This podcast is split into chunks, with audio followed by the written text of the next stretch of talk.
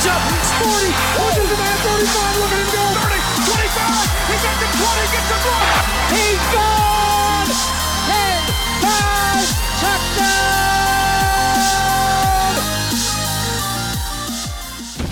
touchdown! Welcome to Any Given Monday. I'm Hayden Adoni, and joining me on this fine evening, Duncan Song. Welcome, Dunk. Thanks, Nads. Look, really excited for this week's show. We got a lot to get through. Obviously, free agency's underway, so we've got all of the deals to go through, but we're going to focus on, you know, our, our top few, and of course, the really sort of like what the deal is with the, you know, very average players getting paid a lot of money. So we're going to cover off some of our worst deals of free agency as well. And then, of course, it's uh, getting closer and closer to the draft. The combine's all done now, so we're going to start our uh, positional preview. So we've got running backs and uh, edge rushers this week. So lots to get through, mate. So let's dive straight into it. What have you got for your social media love this week? All right, so Jimmy Garoppolo. And on Instagram, roughly about five or so days ago, a picture came up from Garoppolo's account and the caption read, "So grateful for my time in New England. Peace out, Boston." So at the time, it certainly seemed, on the face value at least, that Jimmy G was out of Boston. And certainly through just putting a, f- a few dots together, I certainly assumed, like many, that Jimmy G was off to Cleveland. I mean, I even texted you pretty much as yeah. as soon as it happened. I was like, yeah, he's off to Cleveland, man. Yep, you certainly did. I uh, was skeptical, but you were certainly convinced. And I was like, geez, I was at work at the time. I was like, really? I feel like that would have come out, you know, in, in the proper proper streams and avenues, not uh, not on his Instagram page. Yeah, it was certainly a bit of an odd one, but I mean, the Patriots aren't aren't the typical conventional franchise. That's true. So I, I sort of just went with it at the time, and I think the rest of the N F L Twitterverse went with it at the time as well, because it, it turned into a, a Kardashian-like meltdown in the early hours of the morning U S A time. So what happened was all the experts, so you've got your Schefters, your Rappaports, Mike Garafolo, Jay Glazer, all those kind of guys, they're all trying to get the scoop. They're trying to confirm this trade. It's come out of nowhere, and everyone's like, huh? Why haven't I been given the news? Why haven't I been the one to break this? And um, it took about an hour, maybe two. What happened was a few analysts later confirmed that the post was a hoax. And really, to top it off, they were all complaining about being woken up in the early hours of the morning. And I only have one thing to say to all of them. You know, us Aussies, we get up at three a.m. every Monday during the season to watch the games, and you're complaining about getting a few hours short of sleep? Like, come on, guys, harden up. Yeah, well, try uh, try living down under and following this sport, mate. They'd be breaking no news whatsoever. Oh, mate, they'd be sleeping the whole time. But um, just on, on Jimmy Garoppolo, I want to throw something at you. Um, I read an article the other day, I can't remember where it was or who it was from, but it, it was basically comparing, you know, the Jimmy Garoppolo hysteria and the hype train for Jimmy Garoppolo with Matt Flynn and then also Kevin Cobb, but mainly Matt Flynn. And I just wanted to get your thoughts on that and, and where you sit on the whole Jimmy Garoppolo debate. Matt Flynn's the perfect example of how quarterbacks can get overhyped. So we saw Flynn was a star for one game in Green Bay. I think it was Green Bay against Detroit, and he threw for a little under, I think, five hundred yards passing. It might have been more. It might have even been five fifty. Um, and he threw for six touchdowns. And the Packers' offense at the time did not miss a beat. So everyone equated, well, Rodgers is putting up elite stats for Green Bay, and Flynn's come in, and he's done the exact same thing. So, ergo, must be Flynn as good as Rodgers. must be as good as Rodgers. Exactly. So he goes to Seattle on a three-year deal, wipes out completely, loses his job, gets traded to Oakland for a pittance, plays, I think, in one game as a starter, got thrown out instantly, got cut. Then he was, I think he went to um, Green Bay for the rest of that season, and he's pretty much been irrelevant ever since. So we can certainly see that guys who play at an elite level for one or two games in their career, it's not a guarantee by any means that they're going to be your five or six year franchise guy. And that's what, if anyone trades for Garoppolo, they're going to be expecting the, um, Garoppolo to be a franchise guy for the next half decade at the very least. Yeah, and I think uh, part of that is fueled by the weakness of the draft class, but we'll get into that uh, in a few episodes' time. But for now, we got a lot to get through, Liz, so let's keep it moving. Uh, your social media hate of the week, mate. Uh, the hate, Arian Foster. You're under the bus this week, mate. So on Twitter, Foster, about a week ago, he posted that he was looking forward to going camping, but he was a little bit scared of the wildlife. So I'm going to quote from Foster's account. I honestly think I can get a wolf one-on-one though. I'm two thirty. Wolf's a what? one eighty, two hundred tops? He has no thumbs. If I control his neck, he's donezo. So it's it's, it's crazy. It's crazy. He, he reckons he can take this, this um, rampant wolf one-on-one, absolute scavenger. And he goes into a, twi- uh, a Twitter Q and A with his, all his followers saying, you know, I'm going to take this wolf. I'm going to um, I'm going to knock it out. I'm going to break its neck. We're going to be all good. I'm the man. And, and it just, it's so ridiculous. I mean, how big does your ego have to be?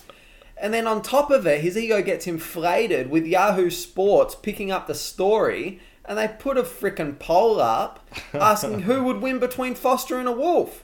And then people voted on it, and I think he received close to fifty-six percent of the vote.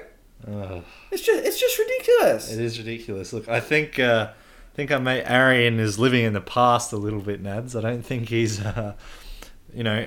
If he was in, maybe if he was in his prime, no, even then, still, I'm I'm being ridiculous. He wouldn't have a chance. But you know, he's, maybe he should spend less time worrying about whether he could take a wolf in you know barehanded combat and focus a little bit more on playing football. And he might get back to his glory days, mate. Yeah, he might have been a better player. Yeah, that's for well, sure. I, actually, I don't know. Have we ever seen a wolf play in the N F L? Oh, that man! Stick that, him they... in some pads, mate. He'd have a he'd explode through some holes. Oh, yeah, I think he'd be creating a few holes of his own. Yeah, for sure. But no, I agree with you. That was just absolutely ridiculous. But you can't help but laugh, really, can you? Oh, look, exactly. But at the same time, we see some pretty crazy stuff on Twitter. I mean, when I come up with my social media hate, I probably have about fifty things that I come across during the week thinking, oh, geez, this could be it, this could be it. So just... it's really out of left field, and I mean, it really shouldn't surprise me coming from someone with such a big ego. Nah, very true.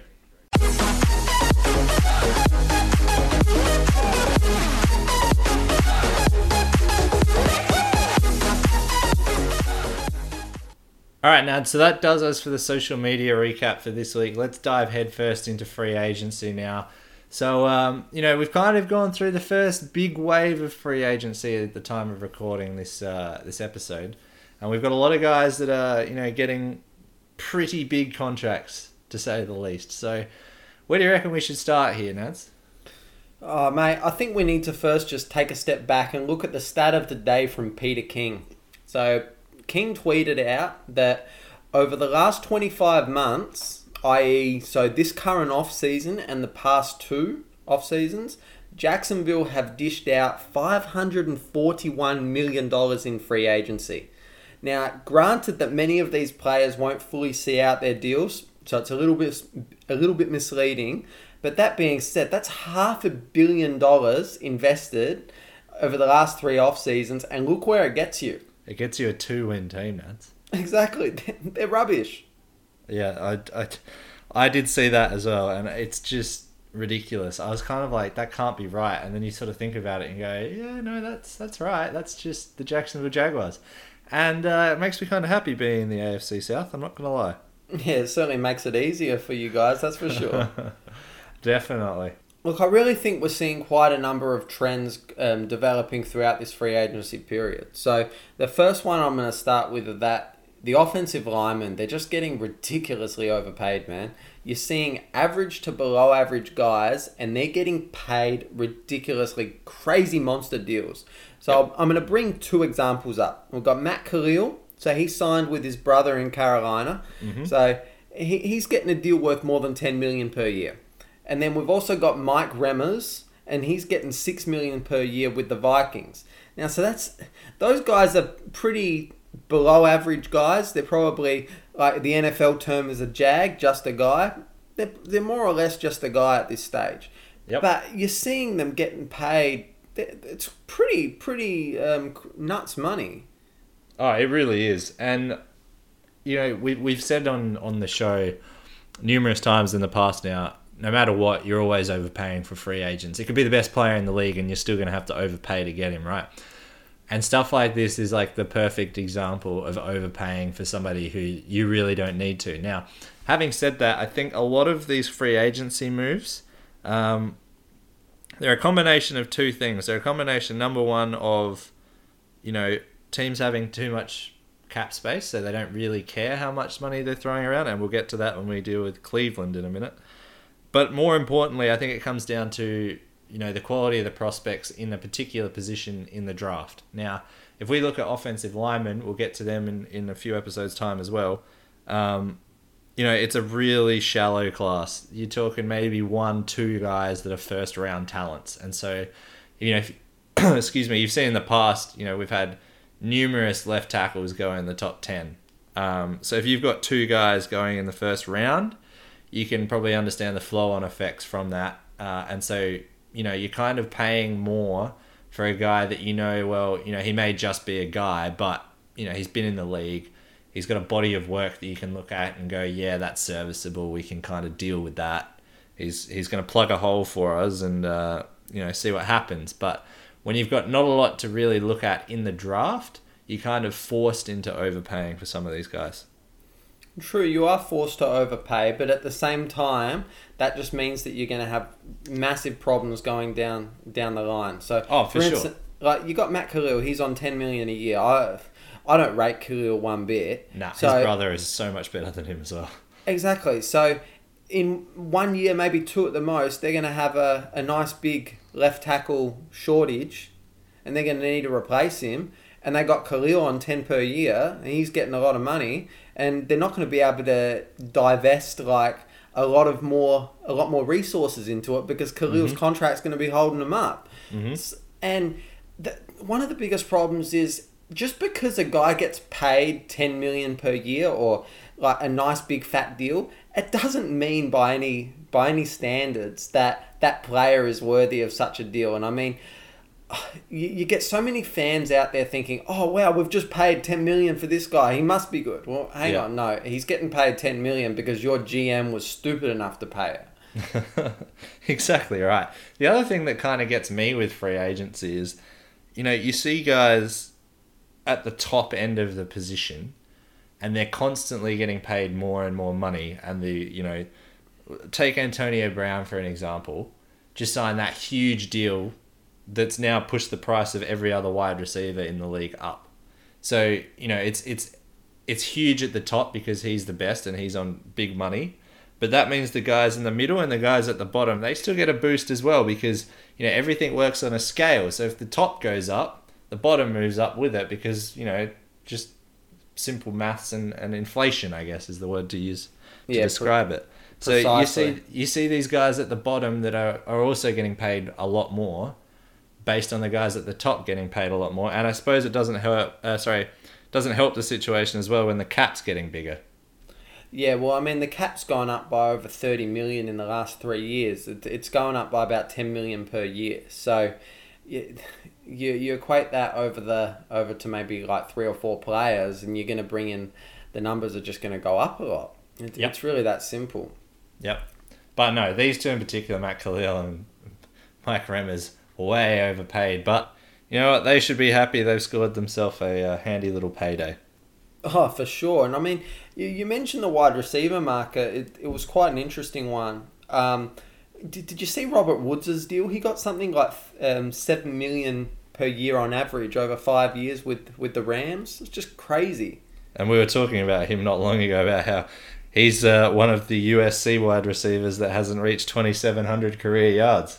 Exactly. We were talking about him being a potential sleeper and he turns out gets this fat deal early on in free agency. It's just, uh, it's, it's free it's agency ridiculous. In a nutshell. Yeah, exactly right. All right, let's move on. Let's have a look at running backs. So, you know, running backs, and we're going to we're gonna lump coverage linebackers into this category as well. For the most part, Nads, they've been kind of undervalued and it's been a very slow-moving market. We haven't really seen a lot of action on this front. Uh, of course, it came out today that Eddie Eddie Lacy has signed with the Seattle Seahawks to be their Marshawn Lynch, I'm going to say zero point zero five. Sorry, zero point five. I don't think he's point, uh, two point oh. But uh, he's their Marshawn Lynch clone, the guy to replace him. But he's only on a one-year deal. He's got five and a half million, uh, of which three is guaranteed. But you know, it's been a really slow-moving market, Nads.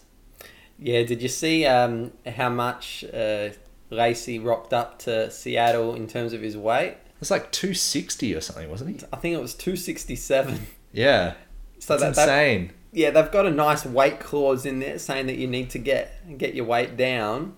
But having I mean, said that, Pete Carroll came out and said, yeah, I want him really big. And I was like, you really got to be careful how you use the word big around Eddie Lacy, because he's not going to take that to mean muscle. No, exactly. Those Southerners, they can really eat. So, oh, can they ever?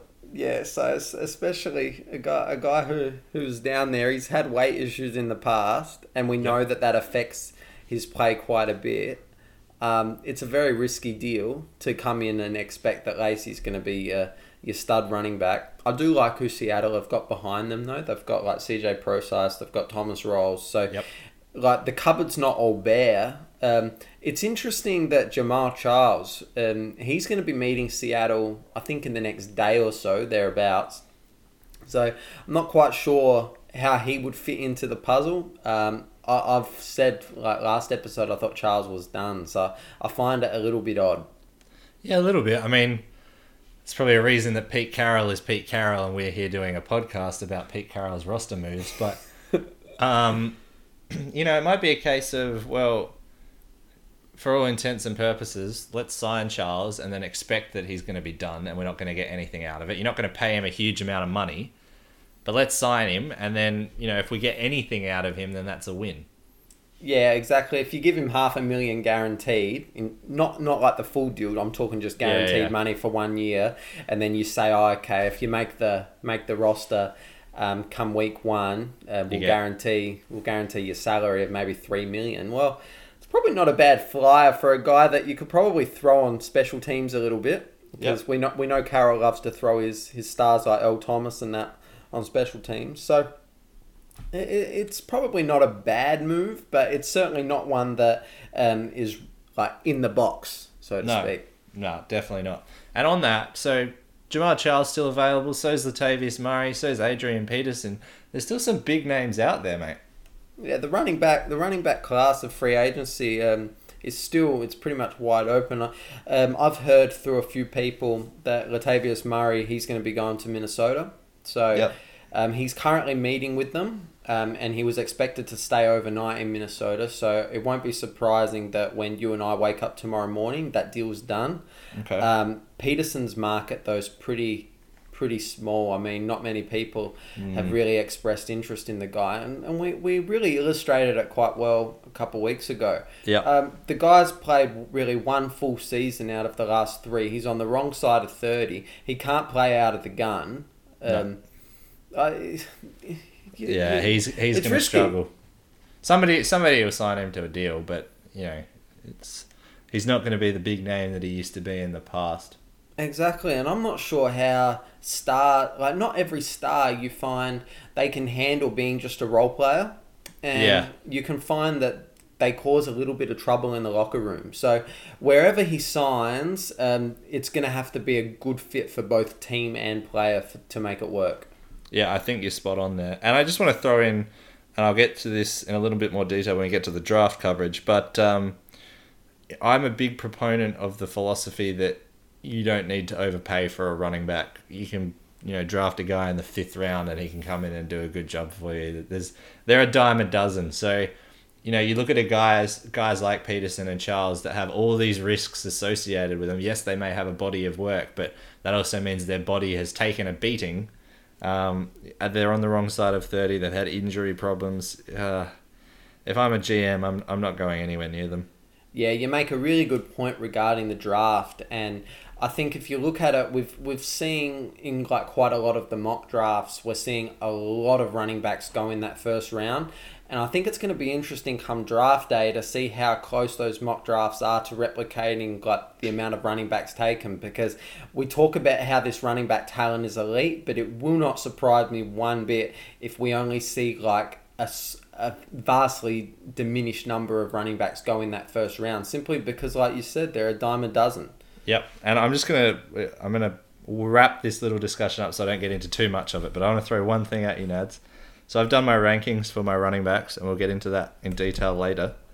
But I've got I've got five guys who I think, as running backs, are first-round talents. Okay. So that that should tell you something. There's five guys at a position that is quite disposable, and I'm telling you, you know, two minutes ago that you can draft a guy in the fifth round. He's going to be a good talent. It's not because he's a fifth-round guy. It's because they're a dime a dozen, and by their very nature, somebody's going to have to fall. And so you're going to have first-round talents going in the second round, third round, and then second-round talents going in the fourth round, fifth round, and so on. So you really don't need to reach, and you really don't need to overpay.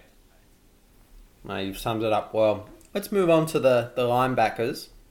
So yep. we've got we've we've got Dante Hightower out there, yeah. and and he's trying to fleece a team into offering more money to drive up his price in New England, because we all know that he doesn't want to leave Bill Belichick in Boston. No, no, it's it's. It's ridiculous, mate. I mean, he's trying to play mind games with the greatest mind gamer of the N F L his- like of N F L history. He's trying to outmaneuver Bill Belichick, who's like renowned for outmaneuvering everyone. I don't understand what he's playing at, really. I mean, everyone knows what he's doing. Yeah, I don't. I don't know. Yeah, look, it, it's crazy. I mean, you saw what Pittsburgh said regarding regarding Hightower. How if they if, if he um, leaves the facility. Yeah, see you later. Offer's gone. Yeah. But yeah, no, he's still available.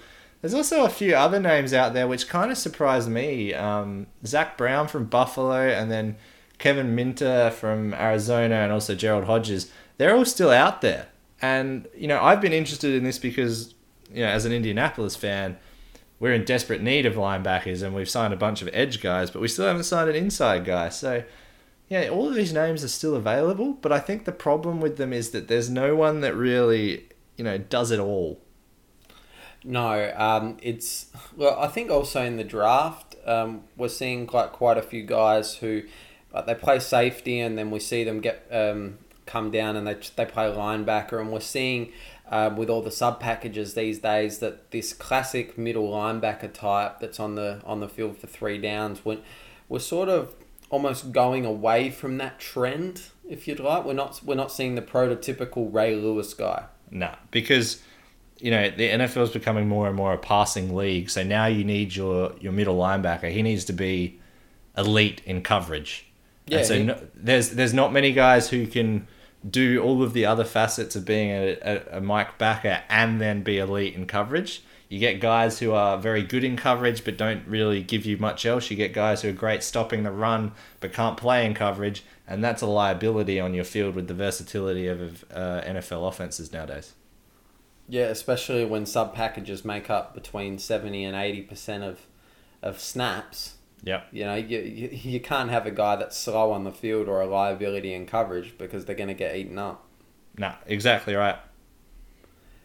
Let's move on to the defensive linemen, because there's quite a few still available on that front.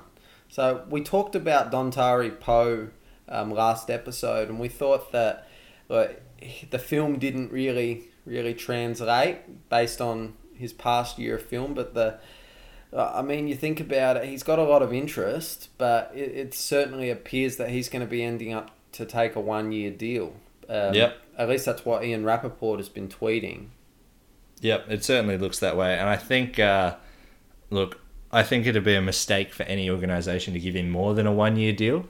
Um, and I think he should be aware of it too. I mean, if he gets a one-year deal and proves to somebody that, you know, my back's still okay, I can still produce at the level I was producing at with the Chiefs in the, in the early years, um, then he's going to get paid anyway. But like last year, he got outproduced by a rookie.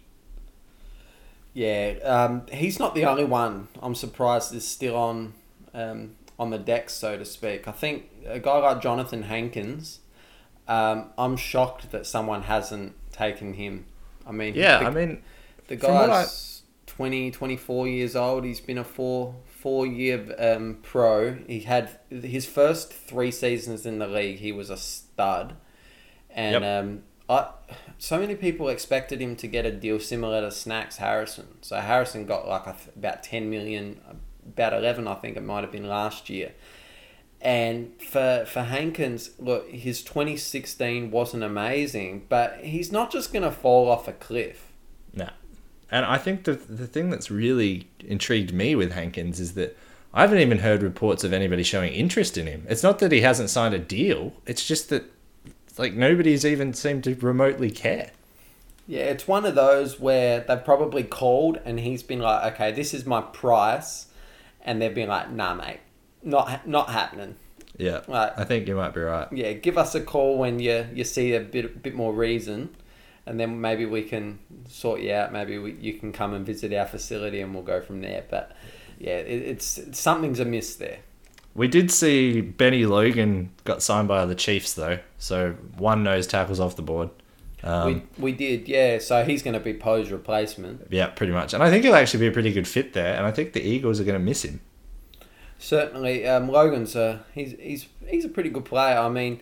Um, didn't have a great twenty sixteen, which is why, again, no. he's only on that one-year deal. But I'd back him to get the most out of himself in Kansas City because they seem to, um, year after year, they put together a pretty good D to make up for Alex Smith's shortcomings.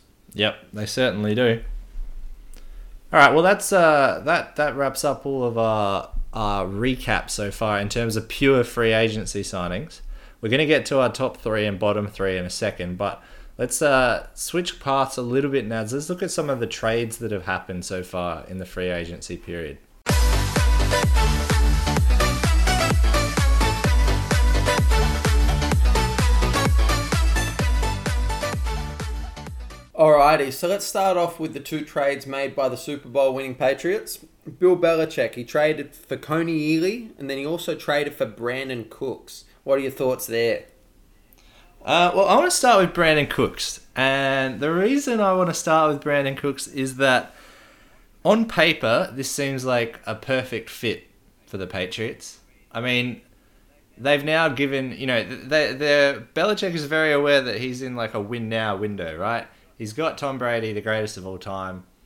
He's only got, you know, I mean, Brady's going to want to play for another five, ten years probably. But realistically, he's probably got, you know, two, three years of top-end production, and then he's going to sort of start to fall off, as we've seen with, you know, Brett Favre, Peyton Manning, those sort of guys. So this seems like a perfect fit for a team that really needs to, to try and capitalize on the talent that they've got. And it seems like a, a an even better fit because if you look at that Patriots offense, they never really had that, like, that Brandon, took, bleh, Brandon Cooks type of guy.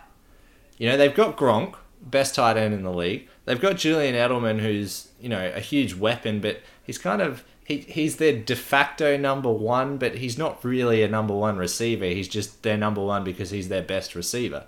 But realistically, he plays at his best when he's more of a, a, a slot guy or a gadget guy, um, as opposed to an out-and-out number one. So you bring in a guy like Brandon Cooks and you feel a huge need for the Patriots. That offense just gets even scarier. If you're a defensive coordinator, what do you do now? Like... Are you going to double Gronk and then double Cooks and then leave, you know, leave Edelman wide open? Like, how do you deal with all of these these pieces? And the worst part is that you got Brady throwing the ball, so you know that he's going to find the open guy. And Brady has a history of taking what the defense gives you. He's not going to, you know, force things into stupid coverage because he wants to get the ball to Brandon Cooks. He'll throw it to Malcolm Mitchell if he wants to. Yeah, I, th- I actually think Malcolm Mitchell is the one who gets hurt the most out of this because we're going to see guys, you're going to see um, Chris Hogan, Edelman, James White, Gronk, they're all going to want their touches. And I think Mal- it yep. won't surprise me one bit if Malcolm Mitchell is the one who's left out. And I, I really like Mitchell. I reckon he's a pretty good receiver. So do yeah, I. As for Cooks, though, like, do you really think he's a true number one? Uh, no, but I think he's the de facto number one now. Again, I think he's taken Edelman's place as the de facto number one guy. Yeah, it certainly seems like they're going to be playing Gronk, who's just an absolute beast, and then they're going to be having a few mini-me's running around just causing causing mayhem. Yeah, I mean, they've got Dwayne Allen in there now as well. Let's not forget that. I mean, he probably hasn't lived up to the hype that, you know, the Colts thought he had when they drafted him, but uh, he's still a good a good player when he's on the field. Yeah, true. He, he's going to be pretty much the Bennett. Um, oh, exactly yeah, right. But it's just a, it's another it's another target for Brady to throw the ball to. Yeah, look, I think it's it's certainly one that we're going to have to see how it develops. Um, I'm not convinced that it's going to be like a slam dunk like everyone else thinks, um, seems to think it's going to be. I mean, they look at Cooks and they think, okay, he's small, he's got speed, he's pretty much everything that Welker and Edelman have been for the last ten years for Brady, so therefore it's going to be a success. I'm not sure we can we can write that write that down yet, given that he did play in New Orleans, which was a dome stadium, and he had Drew Brees. So he he was already in a really, really good situation. Um, yep. Now, let, let's just ch- switch the subject a little bit. Let's talk a little bit fan of uh, fantasy stuff. So in terms of this trade, where do you see Brandon Cooks in terms of your value for, for receivers? So when you're looking at receivers, you've got two, in, in a fantasy sense, you've got two types of guys. You've got, you know, your, your P P R studs, that pass, uh, point per reception studs, guys that catch the ball a lot. And then you've got your explosive kind of like downfield, you know, maybe gets one or two catches a game, but it's going to be, you know, one week you'll have ten yards and then the next week you'll have one hundred fifty yards and two touchdowns. So you've got your two kind of groups of guys. Now, Cooks in New Orleans kind of fell into the, the first category, caught a lot of passes. You know, Drew Brees is throwing the ball. He's throwing it to him and he's throwing it to Michael Thomas, and that's about it, really. So, you know, he's he's catching a lot of a lot of balls. He's getting a lot of volume. I'm not sure he's going to get anywhere near the same volume in New England. I think this is much more of a football trade and has positive football effects for the Patriots, and it really hurts um, Cooks' fantasy value. Yeah, you've hit the nail on the head there in terms of um, where like his value is going to sit. Um, I, I will say though, with Cooks, certainly, I mean, I'm not sure about this past season, but he certainly in uh, twenty fifteen, he had a lot of games where he was invisible because he was on my fantasy team and I ended up trading him. Like, I was like, okay, I'm done with you. I'm trading you. you. You're gone. So I'm pretty sure I ended up trading him for like Amari Cooper or something, and that, that worked out all right for me. But um, yeah, I'm not not convinced that Cook's going to be a guy that you can rely on, um, like being like a hundred-yard a week um, stud that's no, going to catch eight balls. No, you, you you can't do that, um, especially given his size. He's such a midget. Yep. That he's not even six foot. Yeah, he's, I think he's five nine or something, something ridiculous. Yeah. What whatever he's listed at, it's going to be smaller. Um, yep. Yeah, so well, he's not he's not listed at six foot, so yeah, he's going to be like five nine. Yeah, so yeah, he, he, he's lucky he's got speed. Put it that way. Yeah, exactly right. All right, let's have a look at the other trade that the Patriots have made. Coney Ealy. Uh, look, Ealy's a pretty average player, defensive lineman previously for Carolina. I really liked him coming out of Missouri. I thought, yeah, he he was a guy that I like had ticked off. Um, in the draft a few years ago, I thought, geez, this guy could be a baller.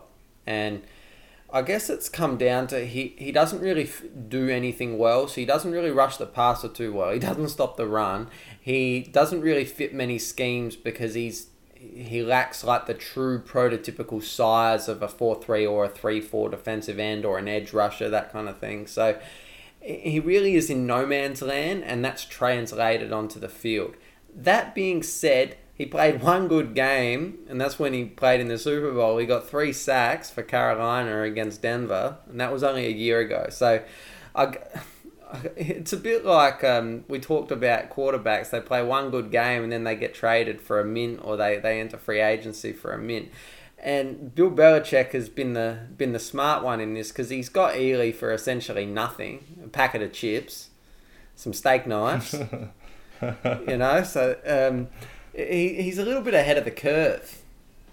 Yeah, look, I I think it's a bit of a weird one as well, but I can see the merit in it. So, you know, Ealy's is a younger guy. Uh, I've got a little stat for you here, Neds. Uh, out of all of the defensive ends, defensive linemen, and defensive tackles that were selected in the twenty fourteen draft, so that's uh, Ealy's draft year, he is second on career sacks behind only Aaron Donald. Hang on, hang on. Can you really only behind Aaron Donald? What, what's the positions on that? So defensive ends, defensive linemen, and defensive tackles. drafted only in twenty fourteen, so his draft year, so not guys after or before, just twenty fourteen. He's equal. Sorry, he's tied second with fourteen career sacks with Aaron Lynch from San Francisco, uh, and they're tied second behind Aaron Donald, who's way out in front on twenty-eight. Yeah, see that that stat's deceptive though, because they're not including edge rushers who can play as defensive ends like Khalil Mack, because Mack was drafted that year. No, I know they're looking at pure ends linemen, like D linemen, pure D linemen. Yeah, um, it. You could probably say, okay, well, he's got fourteen sacks, um, therefore he's gonna he's gonna be a nice rotational guy in New England. And I mean, if you look at New England's pass rush, they they don't really have an, any elite guys. No, they don't. So it, look, it's it's only a one year deal, and it's cost them it cost them nothing. So I don't think it's a, a bad deal for New England. No, not by any stretch.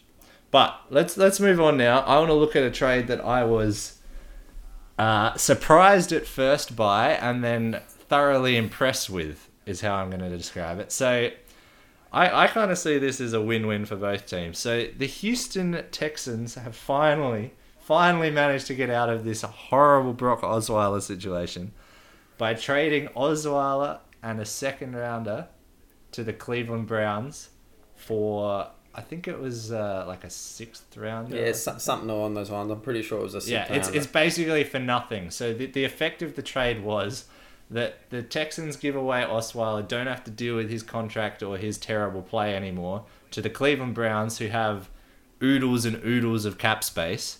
And the Browns will just eat up Osweiler's contract. They'll try and trade him on, or they'll cut him if they don't need him. And in but like by the same token, they get another second round draft pick. I, I just think it's brilliant. I love the deal.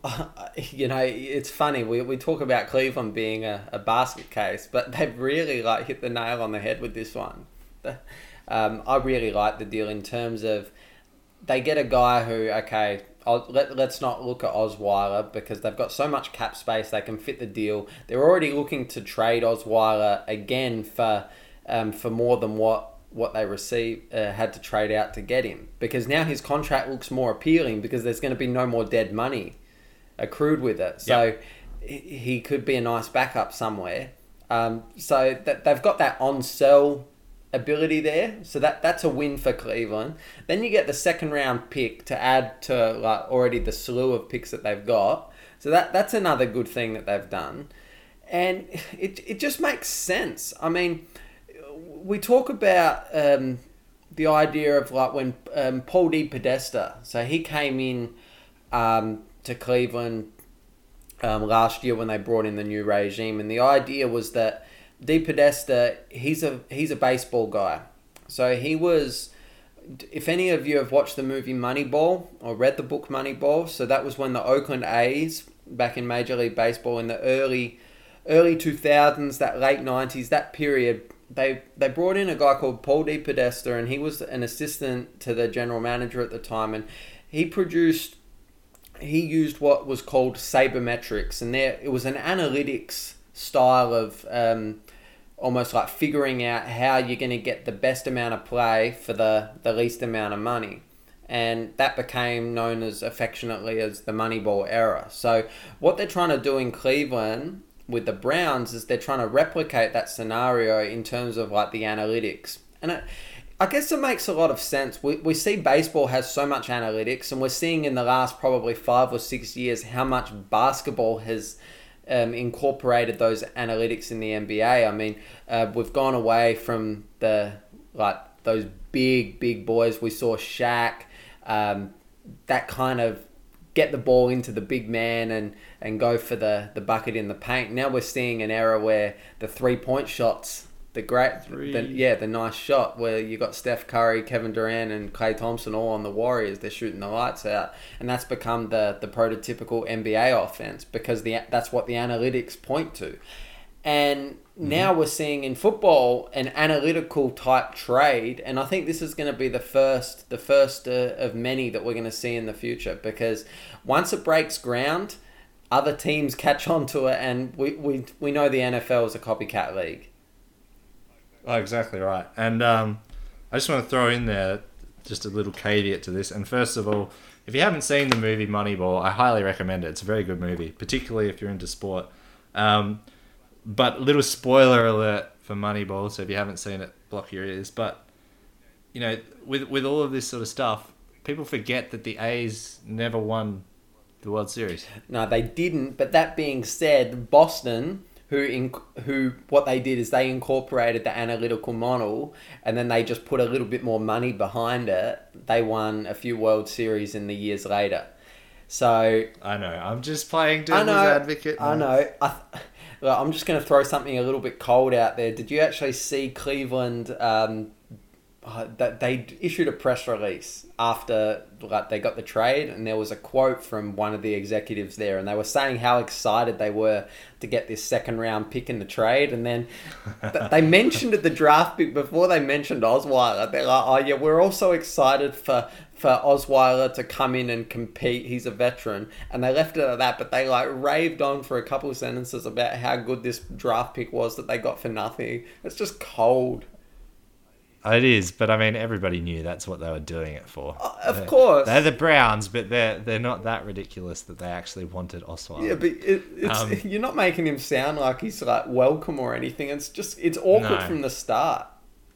Yeah, interesting little tidbit for you here, Nads. I don't know if you've seen this, but after trading for that pick, the Browns now have eleven draft picks in each of the next two years. That is, eleven. That's crazy. Yeah. And here's it even better for you. This year in particular, they have eleven draft picks and none in the seventh round. Jeez, that that's that's nuts. I mean, I think at one point or another, you, you can certainly have like a team that's too young. So I personally, I'd be looking at trying to trade for a few guys. I, I mean, I wouldn't hesitate to trade like a high second round pick or something for a good player if the if the right opportunity comes along and they're going to fit your scheme. I'd do it because you you have too many rookies and you just get you get bogged down because you know like you you're not going to have a you're not going to hit on all of these guys. So to no, it definitely not. Um, so it's great that you can accumulate so many picks, but you also need to have the the right veteran balance. Yeah, no, definitely. I think it's a little bit of a they're in complete rebuild mode. So let's throw as much at the wall as we can and hope that some of it sticks. So, you know, you draft eleven guys, you're hoping that one or two of them are going to be pretty damn good, right? You've got enough, I guess, tickets in the lottery that, you know, you're going to hit on one. But as we know, it's not a proven commodity that that will happen. But that being said, I can see where they're going. I think they're doing the right thing in the sense that that organization really needed to start again. They needed to, you know, get rid of everything, strip it down to bare bones and start from scratch. I think the best way to do that is through the draft, so I can see the benefit of having that many picks. Yeah, I think the interesting thing, especially like given that they've got so many picks right now, is you could actually argue that their window to try to compete is in the next four to five years because um, you've got the yep. you've got the the good. rookie deals. They're going to be really cheap, yep. so you're going to be able to um, keep these guys on short-term deals, or not short-term deals, long-term deals for short amounts of money. Um, but you really need to be trading for a few a few good players that are gonna gonna um, balance out your list, because if you trade out for some really good players, I mean, you trade a few second round picks, you can get some like studs in the league. Draft picks are like overvalued to the hill; they're they're more valued than what um, free agents are. So I, I just I see that Cleveland could like do a really quick rebuild if they do it do it. right, but at the same time, it certainly seems like they're going the farm route, which again, that's what you see in baseball. You see guys sit for, for a couple years in the minor leagues and they, they play their trade there, and then they get called up to the majors years after being drafted. Mm-hmm. Well, we'll just have to wait and see, and the draft will be a good starting point for that. All right, Nad, so to round off our coverage of the free agency period to this point, we're going to finish up with our top three and our bottom three deals so far. So let's start with the top three, but let's start at number three. So who's your third best deal so far in free agency? So my third best is Chris Baker. So Chris Baker signed a three-year deal. It's worth fifteen point seven five million dollars, and it included a six million dollars signing bonus And overall, of that fifteen point seven five million dollars, nine million dollars is fully guaranteed. He signed this deal with Tampa Bay. For those who don't know who Chris Baker is, he's a thirty-four defensive lineman, pretty much a nose guard. And he he can also play as a thirty-four defensive end. And I think the best thing about this deal, it works out well for both player and club. So he can be released after one season with no dead money against the cap. So that's really good. And for the money, the monetary side of things, it's it's pretty spot on. It's not like they haven't clearly gone and paid him a ridiculous deal like Brandon Williams as a nose tackle. He got something like eleven million dollars a year over five years to stay in Baltimore. So I'm not saying Baker's near that talent on a, on the defensive line, but he's still, he's an okay guy. He can play pretty well. And I mentioned him last last week even. I had him as a sleeper. So overall, in terms of where I see him fitting in Tampa Bay, I see him having a really good year with Gerald McCoy. So Baker is a guy who has been shown that he can stuff the run, but his best asset is as a pass rusher. So he's had, I think, about nine sacks in the past two years.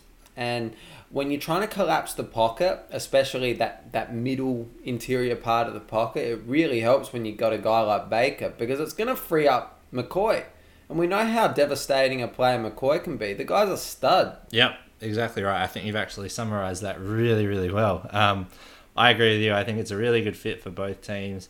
The money's right. The way that it's the contract is done is good for the team. Uh, look, I can't really see a downside, to be honest, so I think you're spot on there. Yeah, it's certainly hard to find one, that's for sure. It is, isn't it? All right, let's move on. Let's look at your number two guy. Who's who's number two? Okay, so I had to toss up between this guy and the guy that I picked for number one. So my number two guy is Alshon Jeffrey. So he signed a one-year deal, nine point five million dollars. It included a seven point seven five million dollars signing bonus, and eight point seven five million dollars is fully guaranteed. He signed that with Philadelphia. So he, he's going to be he's going to be catching balls from Carson Wentz this year. So really, in theory, it's it's a really good signing to help to help Philadelphia, because they give give uh, Philadelphia a number one receiver, and that's really going to help Wentz, because Wentz had absolutely nothing last no, year. No, he didn't. You look at all the mock drafts that have been coming out so far this offseason. I think just about everyone has Philadelphia taking a wide receiver. Exactly. So it's quite interesting, because Jeffrey turned down a multi-year deal in Minnesota. So he's opted to go for the one-year prove-it deal. I don't have the parameters on the Minnesota contract, so I, I can't speculate um, how much he was offered, but you'd have to think that it's probably, it would have been around the eight million dollars mark um, per year. And I reckon personally that he saw Antonio Brown's contract and thought, geez, I'm worth, I'm worth my weight. And um, yep. as a result, he signed the one-year deal and saying, okay, I'm going to prove it to you lot, and then I'm going to get paid. Because we see that happen quite a bit. I mean, Michael Crabtree, a few years ago, he signed a one-year, three million dollars deal in Oakland um, after he tested the waters and found out that no one really wanted him. And th- um, about, I think it was twelve weeks or thereabouts into the season, he signed an extension with Oakland for four years, and that was worth close to um, thirty-six million dollars.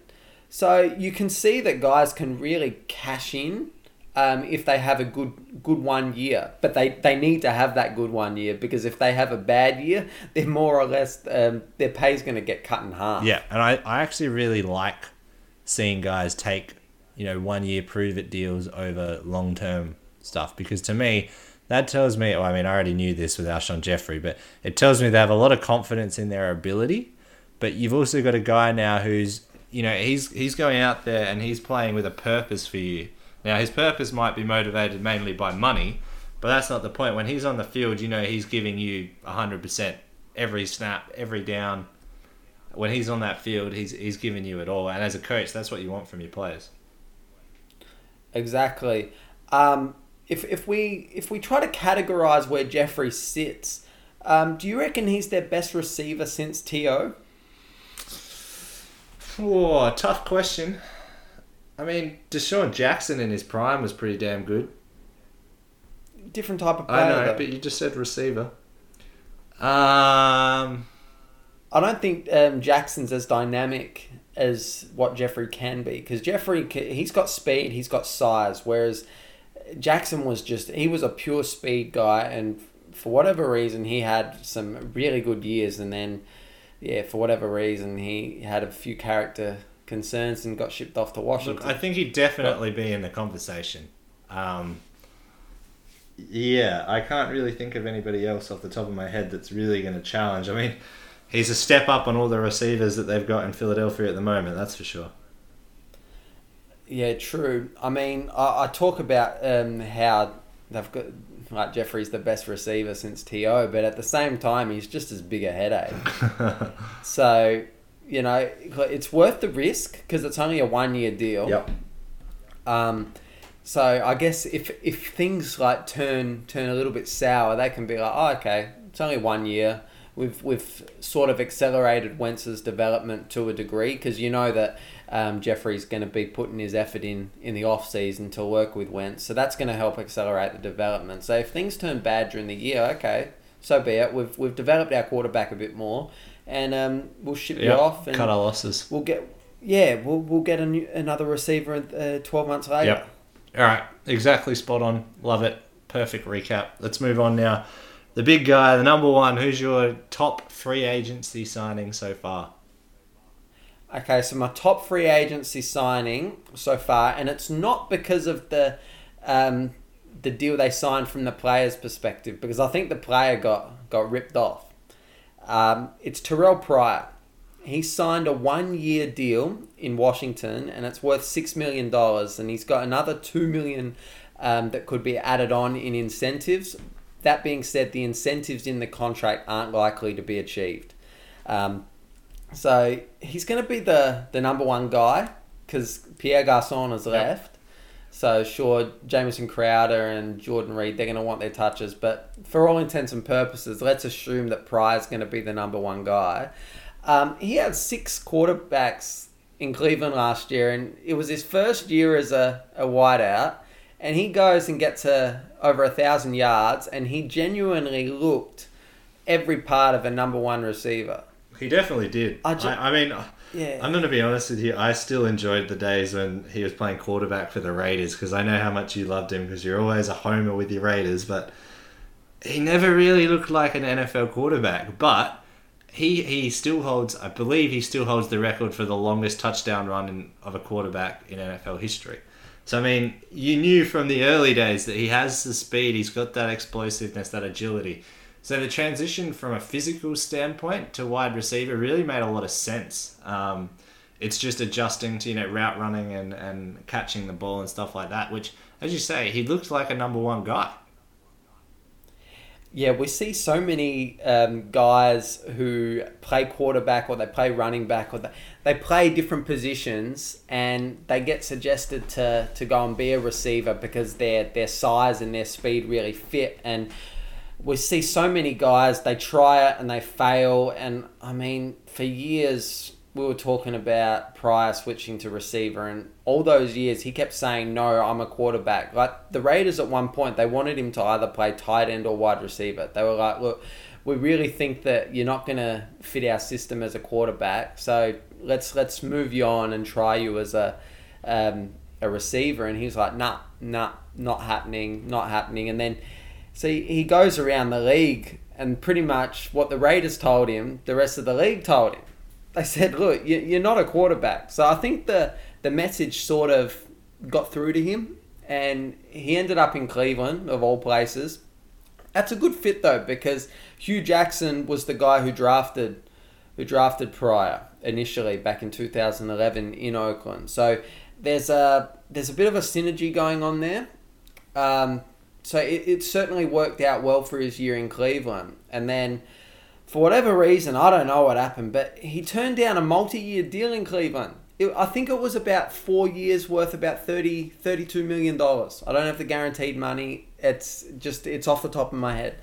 Um, whoever told him to to not take that deal, if it wasn't Pryor, um, I'd be looking for a new agent Um, if Drew Rosenhaus, who's um, Pryor's agent, told him, I can get you a better deal elsewhere, and then he settles for a one-year, six million dollars deal in Washington, who's arguably at this point a bigger basket case than Cleveland. I don't think that's arguable. I think that's one hundred percent correct.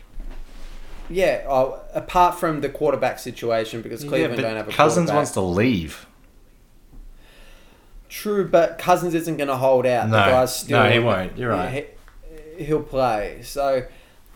on that perspective, maybe not, but I, I just don't get it. it. It's such a good deal for the team, but it's a terrible deal for Pryor, and that's why I love it so much, because in free agency, we see so many guys just absolutely ripping the pants off off teams and like leaving them bare, bare naked out there. So it's great to see a team get like an elite... I, I'm not sure. Okay, maybe I'm not going to call Pryor an elite talent, but he's certainly a very, very good player that a lot of teams would be happy to have him as their number one receiver. Um, and they've got him for a pittance. Yeah, uh, I totally agree. I think you're spot on. And it, as you say, it's interesting to see a, a deal that, you know, favours the team more, way more than it does the player.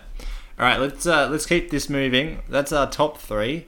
Let's go with your bottom three. So we'll go in reverse order again. Let's go with your third worst uh, free agency deal so far. All right. So my third worst deal is he's an offensive lineman. So we talked about offensive linemen getting overpaid this free agency, and Menelik Watson. so he, he he's a former Raider, and I'm not I'm not singling him out because he's a former Raider. Um, I know a lot about him, though, because of that. And he signed a three-year deal. It's worth eighteen point three seven million dollars. Um, eleven million dollars is fully guaranteed on that. And he signed it with Denver, so he's gone to a division rival. There's no bitterness and, here at all, Nads, is there? No, no, I, I'm not bitter. I don't I don't think he's that good. Like, I mean, we talked about it in our last section of the hashtag Ask Nads. We got asked the question by Dodger Nation, and... Um, I said back then that I thought Watson was going to get a one-year deal on a something close to the vet minimum to prove it. And instead, Denver have thrown him a deal of over six million dollars per year. I just want to put this out there. This is a guy that has been healthy for just twenty-seven out of a possible sixty-five games in the past four years. That's ridiculous. Absolutely ridiculous.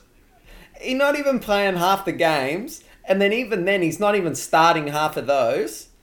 And then the guy gets starting starting tackle money, and you're going to expect him to suddenly hold up?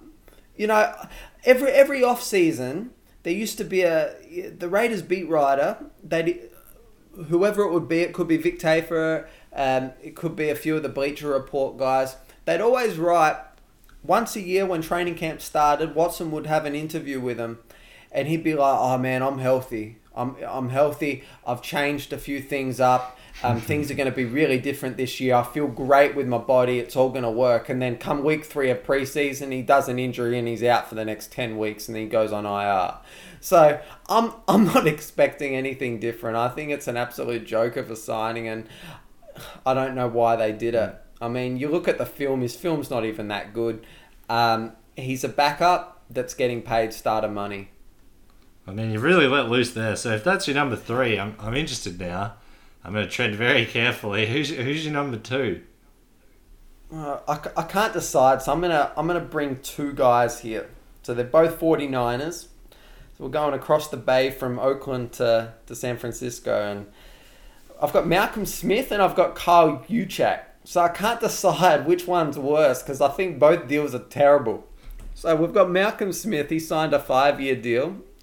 And it's worth twenty-six point five million dollars with a seven million dollars signing bonus. And then of that twenty-six point five million dollars, eleven point five million dollars is fully guaranteed. It's a, it's a mouthful. Slow it down, rewind it if you have to. Um, but look, this is a guy who was flat out terrible the past two years in Oakland. So he started the last two seasons. He was absolutely terrible. The Raiders could not wait to get rid of this guy. You know, they did, they actually, even before free agency started, they told him, look, we're not even interested in re-signing you as a backup. So if you thought that you were going to get like a minimum deal with us, um, look elsewhere because we don't want you.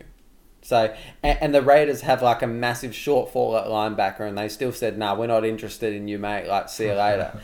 and and I, I said it even in my Ask Nads again last week. I thought that he was going to be out of the league. I thought he was going to be a guy that maybe um, he'd catch on come training camp when there are a few injuries and they need a body for a few weeks, and he'd get a one-year vet minimum deal. And instead, we, we see Malcolm Smith signing a five-year deal uh, over five million a year. Um, on the first day of free agency. He's, let me put it into context, he's getting more money per year than what Jarrell Freeman got last year when he signed with um, Chicago. And Jarrell Freeman at the time was one of the top inside linebackers. Yep, wasn't he? Um, in that free agent class. It was him and it was Danny Trevathan. Trevathan got about six million dollars per year and Freeman got about four. And now we've got Malcolm Smith cut, cutting the two. He's getting a little over five. It's just, it's flat out nuts. It is. Like, it's just... We we talk about John Lynch and how he's got six years to to get the, the, the ship in San Francisco together. Well, he's not going to be around for six years if he's handing out sh- like shoddy deals like Malcolm Smith. And that's before we talk about Kyle Juszczyk. This is a fullback. And he's getting another nice deal. I think he's getting close to um, four or five million a year. I don't have the numbers off the top of my head, but between Malcolm Smith and Kyle Juszczyk, you're paying about ten million dollars a year. See, ten million dollars for a, a cover linebacker who's like terrible. Who I, I think he should be playing special teams if you're going to have him on the field. And then you've got Kyle Juszczyk, who's a fullback. Now, how many fullbacks do you see in the league that are actually like really productive? You don't see many. There's maybe a dozen in the league because they're so antiquated. Yeah, you, you know, the fullbacks are the type of guy when you're playing Madden, you just go to the free agency market, find the guy with the highest overall rating, pay him the lowest amount of money you can get, and stick him in front of your running back and say, block that guy. Exactly, or if you want to get fancy, you just um, you move your, your speediest running back to fullback, or you put a tight end there, and then you just send him on a wheel route all the time. You know, look, I've got a question for you. Yep. Would you rather pay Malcolm Smith and Kyle Juszczyk? So they're getting a bit. Let's, for all intents and purposes, they're getting ten million a year.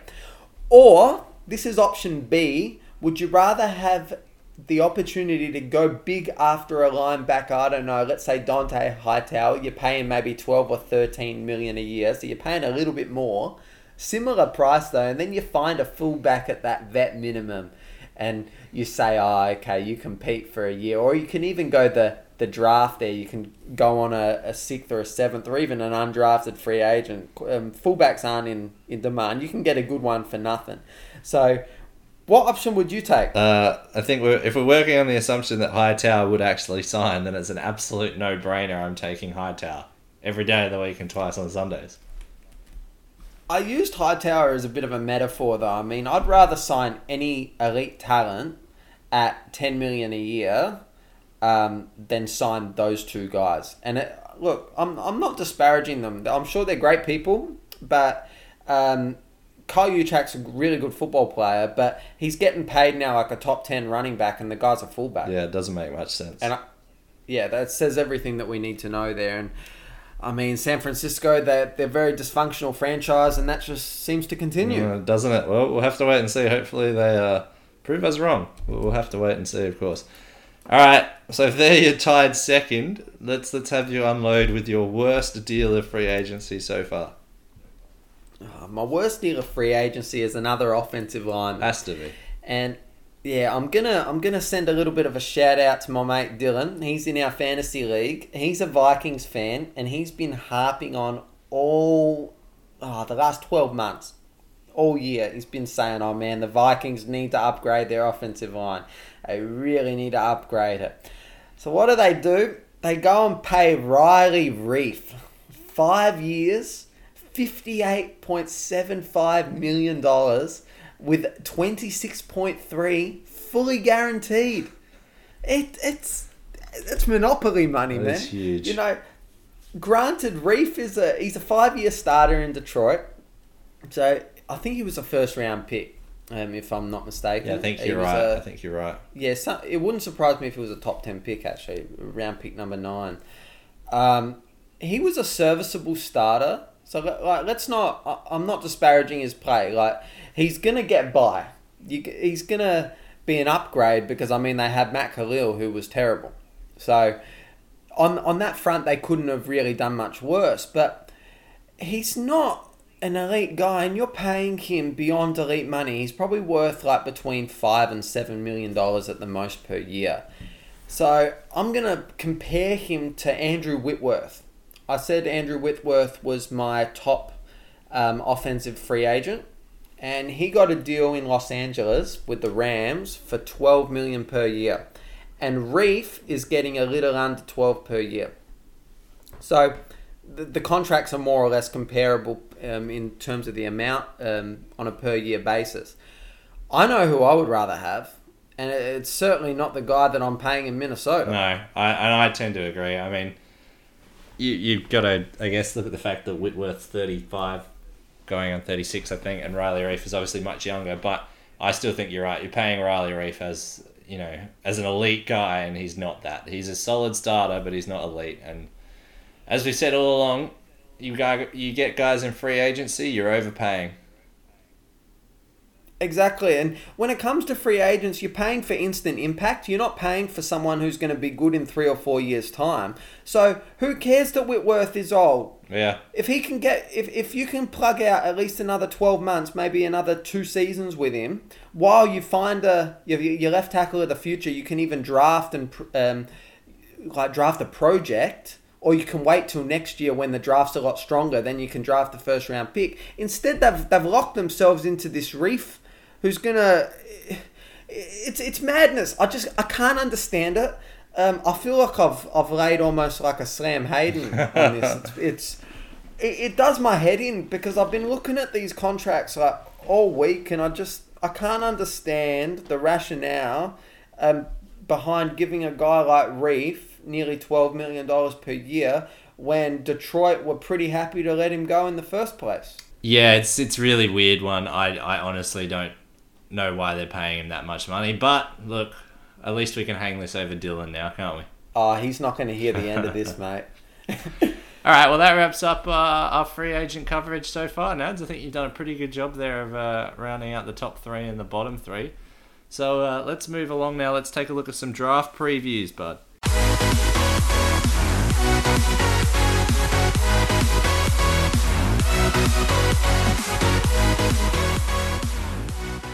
Alright, Dunk, I know you've been preparing quite a long time for this. It's time for your start of the preview for the two thousand seventeen N F L Draft. So we're going to be covering running backs and edge rushers today. So let's start off with the running backs.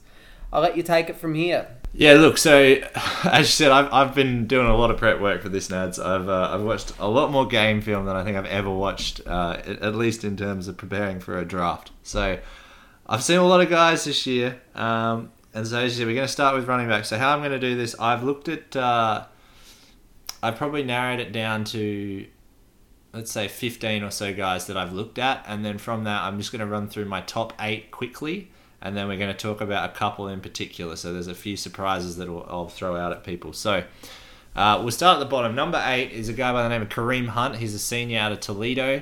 Uh, number seven, I've got Deonta Foreman. He's a junior from Texas. Number six, Marlon Mack, a junior from U S F. Number five, Alvin Kamara, a junior from Tennessee. Uh, number four, Christian McCaffrey, a junior from Stanford. Number three, and this is where it's going to get a little bit interesting for people.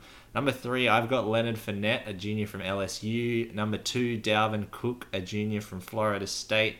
And my number one running back prospect is Joe Mixon, the redshirt sophomore out of Oklahoma, which I'm sure if people actually cared about my uh, draft scouting projections, that would, you know, that that'd cause a bit of a stir because a lot of people think it's, you know, out and out Dalvin Cook, Leonard Fournette, one of the two. You know, it goes back and forth between them. But for me, Joe Mixon is the number one. So where do you want to start, Nads? What should we do first?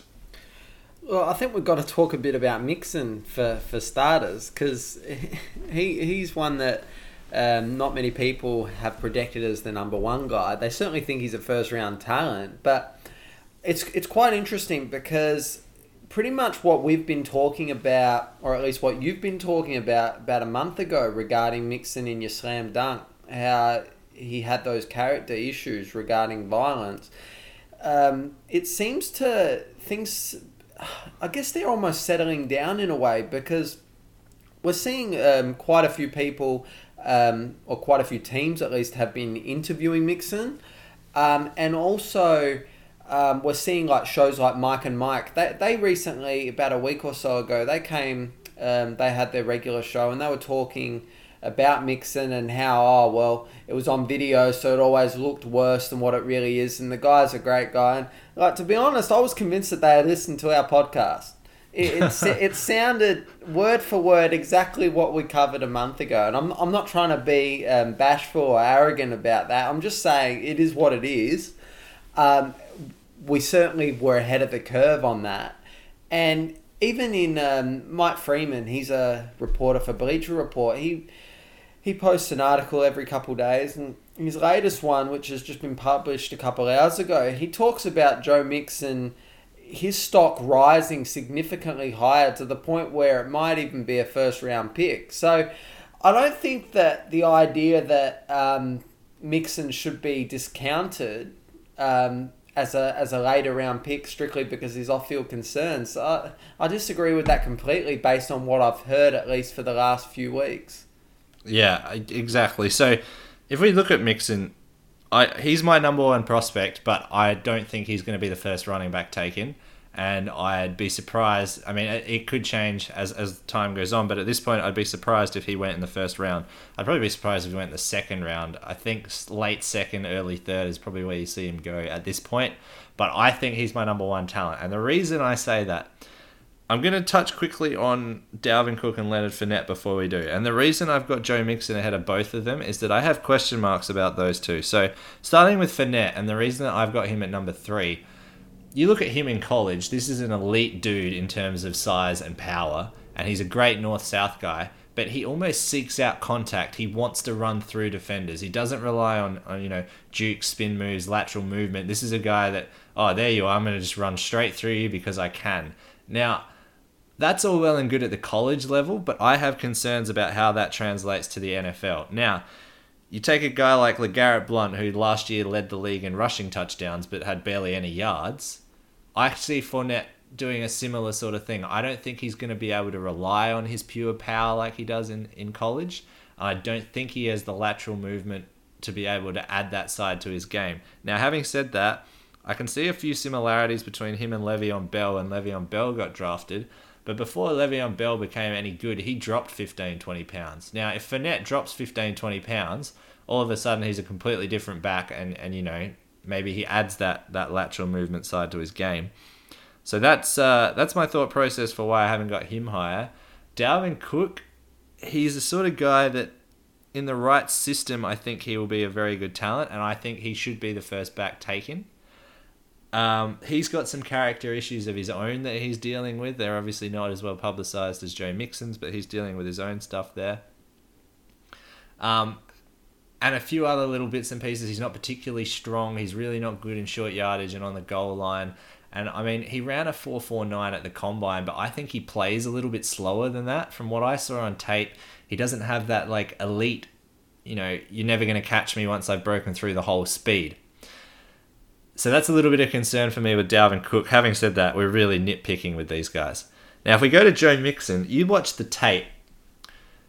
The only knock that I can find on Joe Mixon looking at his tape is that, you know, he's not the best in pass protection, but he's okay. And he has a tendency to bounce the ball outside too early. So they're like the two big concerns you've got with him. And then obviously the off-field character issues, which we've covered to death. You look at the pros, he's six one, he's two twenty-six pounds. We didn't get his stats because he obviously wasn't at the combine in terms of, you know, forty time, but that'll come out at his pro day. But that's prototypical size. You know, he's got great hips, great feet. He's a very strong runner, even though he's not violent like uh, like Leonard Fournette. But the things that gets me, he's explosive through the hole. He's got great, great burst. But at the same time, he's very patient. He waits for the right hole to open up. He's got good vision and spotting those holes opening up. Um, and when he finds it, he just hits that hole hard. He explodes through it. He's got great balance and great lateral movement, and he can catch the ball out of the backfield really well. Really good at going up there, locating the ball at the top of the uh, the pass. And he can contribute on special teams. You look at the film, he ticks all of the boxes, Nads. The only issues really are the character ones. And as we've said, I think he's dealt with them, you know, as as well as he could have since it's happened. So when you take that all into consideration, I was sitting here going, I'm just struggling to put him anywhere but number one on my on my running back list. No, you've summed it up really well. You, you've obviously watched a lot of tape on this. Um, a hell of a lot, mate. A yeah, hell of a lot. I, I think that the interesting one about Mixon is that he can do it all. So he's your good runner, but he can also catch the ball out the backfield, and that's that's what we're we're seeing with running backs these days. They're not your your prototypical running backs that will get twenty, twenty-five carries a game anymore. That that day and age is gone, and that's why that's why you're seeing so many running backs now. They're regarded as a dime a dozen because any anyone, so to speak, can just be a be an outlet pass in the backfield. Um, but there are some guys that are really good at it. Mixon's really good at being like that valve, and I want to I want to lead you to our next guy that we can talk about, um, Christian McCaffrey. Yep. He's, in my opinion, he's probably the best receiving um, running back in this draft. And I've watched a lot of Stanford games, and I just can't... Uh, he's so shifty. He is ridiculously shifty. Yep, he is. And I think he's a, he's an interesting prospect to evaluate in terms of the running back class. Purely because I don't think he should play... Uh, I'm going to say, if if he plays fifty percent of the snaps that he's on the field, if he plays at running back, I think that's about right.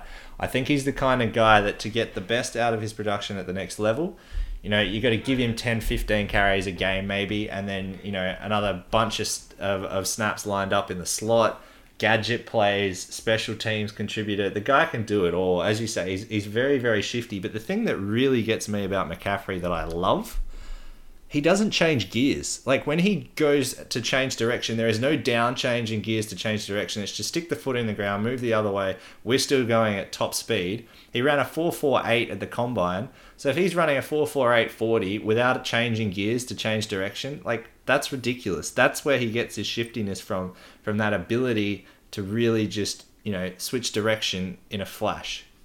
Yeah, that change of speed, that cha- oh, sorry, not change of speed, change of direction. That's made me, like in my opinion, I reckon he's got the the most football speed in the draft in terms of running backs because he's just so shifty. Um, I, I really see someone like New England trading into the first round and like late in the round and getting him because he would be a really good fit there. But that being said, I think he fits the modern offense to a T. I think thirty-two teams would love to have him. I think you're right. Um, I'm not going to go into too much more detail with him, but a couple of other little points. Uh, very versatile guy at Stanford. He'd, he'd been run out of the eye, the pistol, the offset, the gun, wildcat. Doesn't matter. You throw him in any formation, you can run him out of it. Um, and he's got really, really good instincts, which I think helps, you know, contribute. And this is a guy who's a runner-up in the Heisman, so he's obviously talented. Yeah, I thought he was going to win the Heisman until the Louisville quarterback went nuts. So. Yeah. Uh, he certainly was the favourite going into the year. He was. All right, let's move on. Uh, one other guy that I really want to talk about, and um, it kind of pains me a little bit that I can't rank him higher because I actually think he's an absolute jet, and I think he's a first-round talent, and that's Alvin Kamara out of Tennessee. Now, I just want to read you some numbers, lads. Uh, Nads. This guy tore up the combine, okay? So he's five ten. two hundred fourteen pounds. So, you know, he's not a big guy, but he's not small. He's kind of like that in-between size for a running back. Yeah, it's he good runs, size, though. Yeah, oh, definitely good size. He runs a four five six forty, which is, you know, it's it's slower than Leonard Fournette, who's like fifteen pounds heavier. So it's not, you know, top speed, not great. But he had a thirty-nine and a half inch vertical. Wow. To to put it in perspective, the next highest was thirty-seven and a half. Out of, out of these top running backs. So he's two inches clear of the next best. And guys like Dalvin Cook, he's thirty and a half. You know, uh, Leonard Fournette, obviously not expecting him to be explosive. He's twenty-eight and a half. So This dude is an explosive beast. Add to that an one hundred thirty-one inch broad jump. The guy, you just you watch the way he plays. He's got really, really good feet, and he is explosive. When he decides to go, bam, he goes. But the thing that really got me when I was when I was watching him on tape, the way he plays reminds me a lot of LaShawn McCoy. And if you look at LaShawn McCoy's stats coming out of um, college, McCoy was five ten, Kamara is five ten. McCoy was one hundred ninety-eight pounds, Kamara's a little bit heavier at two fourteen. McCoy ran a four five forty, Kamara ran a four five forty. Uh, McCoy's vertical was forty inches, Alvin Kamara's is thirty-nine and a half. Uh, sorry, sorry, twenty-nine inches for McCoy, thirty-nine and a half inches for Kamara. So he's he's basically like a better version of LaShawn McCoy is how I look at him. He's really patient. He's got great vision. It was really fun to watch this guy because his his just the way that he runs. He's strong through his hips. You can line him up anywhere you want. You know, he's got great cutback, great balance. He's just bouncing off of guys, making people miss all over the place. It was just really fun to watch this guy. Um, the only real knocks I've got on him, he's never had more than twenty carries in a game. In his entire college career, never had more than twenty carries. And there wasn't a huge amount of tape to watch on him. Um, so, you know, you've got a few little issues there. You sort of go, well, is there enough of a sample size to really make, you know, a, a fair judgment on him? Um, but I think with what I saw, it's really fun to watch. I think a team that gets him, you know, you, you're probably going to get him in the second, third round. That's a steal. He's a first round talent every day of the week. Um, and I'm really excited to see where he ends up. Yeah, I mean, if he can put off um, half the numbers that McCoy's done, I think they're going to get a good pick. Oh, for sure. Um, one other little thing before we move on to the defensive ends, I'll throw out a sleeper. Out of my remaining guys, I think uh, I I think Donta Foreman out of Texas. He's a bigger running back. He's six one, two forty-nine. If teams can get him late, I think they're going to be onto a, a, a decent player in the right system. He's a big, strong guy. Um, he'll he'll fill a hole, and he produced really, really well out of Texas. But he did have a huge workload. So there are a few concerns with him, but I think at late in the draft, he'll be good value. And you could also look at some guys like Jeremy McNichols out of Boise State or um, you know, Joe Williams out of Utah, Jamal Williams out of B Y U. There's a few other names to throw at you later in the draft. Oh, you summed it up really well, mate. All right, Dunk, so we've covered the running backs of the, the N F L draft. Let's move on to edge rushers. Yeah, all right, Nad. So... We did. Uh, we had uh, my top eight guys at running back, so I'm only going to do top five defensive, well, pass rushers, I should say. And the reason is because we're talking edge guys specifically. We're not talking defensive ends or linebackers or anything like that. So it's pure edge rushers. So we've got top five. So we're going to start at the bottom, and we're going to work to the top. So number five, Nads, I got Charles Harris. He's a redshirt junior out of Missouri. Um, really interesting guy. In the in the very beginning of this sort of draft process, he was kind of down a little bit for most experts, um, but as time's gone on, after the you know people have watched more tape, um, after the combine, his stock's gone up. So now he's getting predicted to be a first round pick. Um, look, he's he's a big dude. He's got long legs, long legs. Sorry, really fluid hips and a really great lateral quickness side to side. But the thing I really love about him is he's a really high octane guy in the way that he plays. From the start of the game to the end, he's one hundred percent flat out the whole way through. He doesn't switch off for any snaps, which is exactly what you want. Um, he's got a whole arsenal of moves to get to the quarterback. He's got a great spin move, a good rip, got a good slap spin, uh, sorry, slap swim move. So he's got a whole arsenal. He doesn't rely on just one thing to get there. Uh, great agility, and he's got a lot of versatility in where he lines up. He can he can play up, he can play with his hand in the dirt, he can line up on either side of the line, so there's a lot of versatility there. Um, in terms of negatives, he's only sort of an average bulk size length guy. Like physically, he's only kind of average in terms of what you're looking for for the position. Um, Probably needs to work on his hands a little bit. He's he's uh, got got all these moves to get to the quarterback, but doesn't really use his hands particularly well. And of course, that means that he rides blocks a little bit too long. Uh, when he plays the run, he's got a, a, a slow reaction time sometimes, so he's a little bit slow, you know, reacting to things like counters, play action, misdirection, that sort of thing. Um, but for the most part, really solid talent. Obviously, I think he's a first-round guy as well, and that seems to be the consensus that's coming out amongst the uh, the other analysts. Yeah, it's interesting. With him, it seems like there's a little bit of a concern that, like, can he be coached? And I find it quite interesting that that's sort of come out, given that he's got such a high motor and that he's relentless pretty much every play. You'd think that someone like that would be really coachable. So I, I don't get how it matches up. Yeah, it's interesting. We were talking talking about a similar sort of thing with uh, Terrell Pryor earlier in the episode. So, you know, guys that have great talent, excuse me, guys that have great talent, but coaches, you know, they want you to just... if you just change this slightly, fix this, you'll be much better at this part of the game.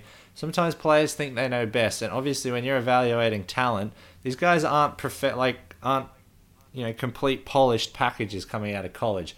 They need to be able to be coached and, and tutored and mentored to work on particular parts of their game to, to make them into those solid professionals. So that's a little bit of a red flag for, for evaluators. Yeah, for sure. I mean, no Hall of Fame player comes out a finished product from the draft. No, exactly right. Okay, let's move on. Who you got as number four? So number four, I've got Derek Barnett. He's a junior out of Tennessee, and I'm just going to start off by saying, Nads, for those, who, do you know Reggie White? Yeah, absolute superstar for the Packers.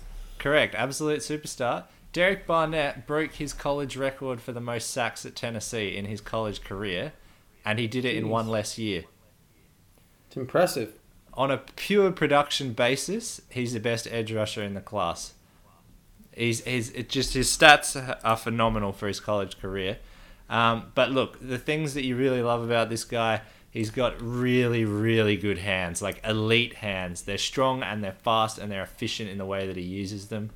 Um, Look, he's not content to just set the edge. He's he's the guy who wants to make the play. He's not content to just do the job. So he's got that great hustle to really finish off those plays. Um, he's a ferocious hitter. When you get hit by him, you feel it. He's got great field awareness. He's a really powerful dude.